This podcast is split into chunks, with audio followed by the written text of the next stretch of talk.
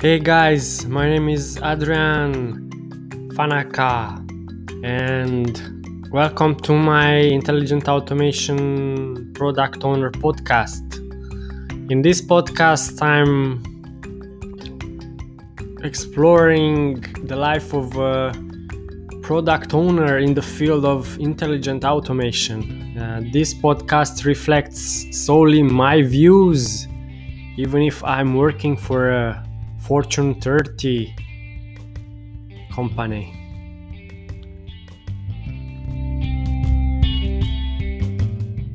We need to distinguish between newcomers and more knowledgeable or more experienced employees. With more experienced employees, because of the very high level of their role, they tend to keep tight to the processes that they already know how to do. It's like the only safe and sure activity of their work because it was so rules driven and so process driven and they tend to dislike the bots because it took it from them. It forced them to handle more difficult cases. But in terms of newcomers, they are more objective. Another opinion is that uh, this is something which is very sensitive. So, intelligent automation is normally viewed in a negative way because the employees are a little bit afraid that they will lose their job and I'm not uh, now referring to the project. Yes, they might be a bit against. They might try to go a little bit against, even if not in a conscious way. Another view on the IT side this time is that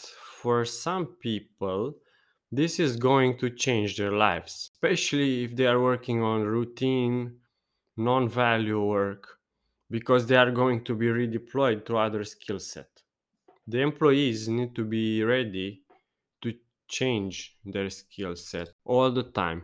Others say that there was a lot of work implementing intelligent automation, testing scenarios, tasks and activities had to be done, writing all scenarios, these kind of things. And after go live, they see the value and that manual work was taking too much time. After implementing the bot, they found the efficiency and the, how actually work was done by the bot.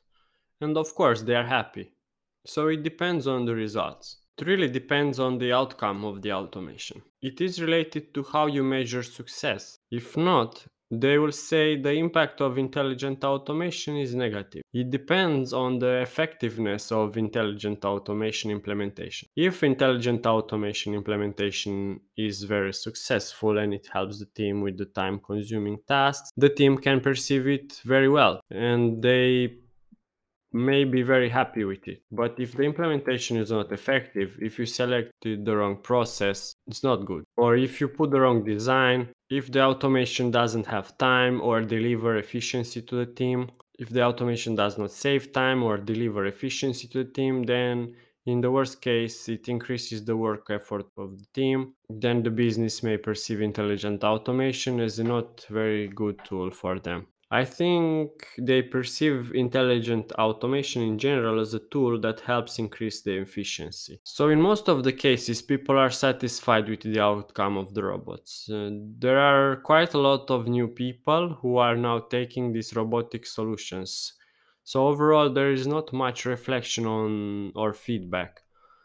If we have it's something like now it's good that it's done by the robot and don't have to be created manually. So it's a positive feedback or this is the general view on the robot. Or the other way around when of course something goes wrong it's creating dissatisfaction but i believe that's normal. Overall i would say the employee view is positive. The only thing i would consider potentially as negative feedback is that of course we have certain structure embedded in the bot scripts. So let's say an input file has to be kept in the same way, same structure prior to the use of automation.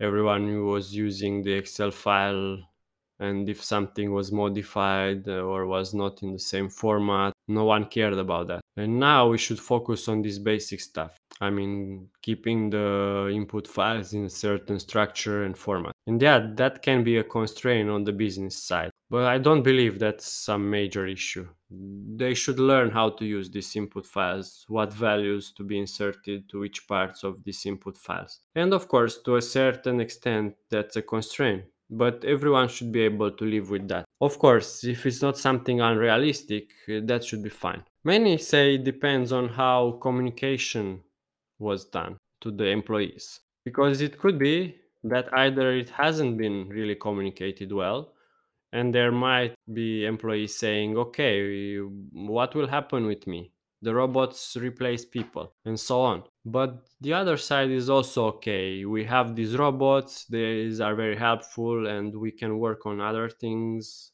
All the tedious work done before and people appreciate that there are such automation opportunities and implemented already and it's really really valid and actually intelligent automation is also something that uh, as it's getting bigger more and more people realize the possibilities of it and in the end it might not be implemented with rpa but a sort of intelligent automation. And intelligent automation in general is something even more appreciated among the employees. How do the experts see? There is little data on this. Uh, Blue Prism 2018 report, uh, Automate or Stagnate, the impact of intelligent automation on the future of work, says that employees and their managers see the intelligent automation results as primarily positive. 40% somewhat agree that intelligent automation brings positive opportunities in both employees and manager side. 81% of knowledge workers think using technology to automate tasks improves their work life. However, 78% think they will have to acquire new skills in the next five years to remain competitive. And don't forget that my podcast was selected as one of the top 10 intelligent automation podcasts by FeedSpot.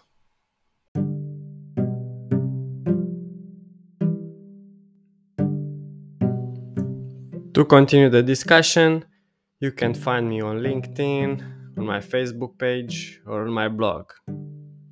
You can find the links in the description. Till next time, good automation.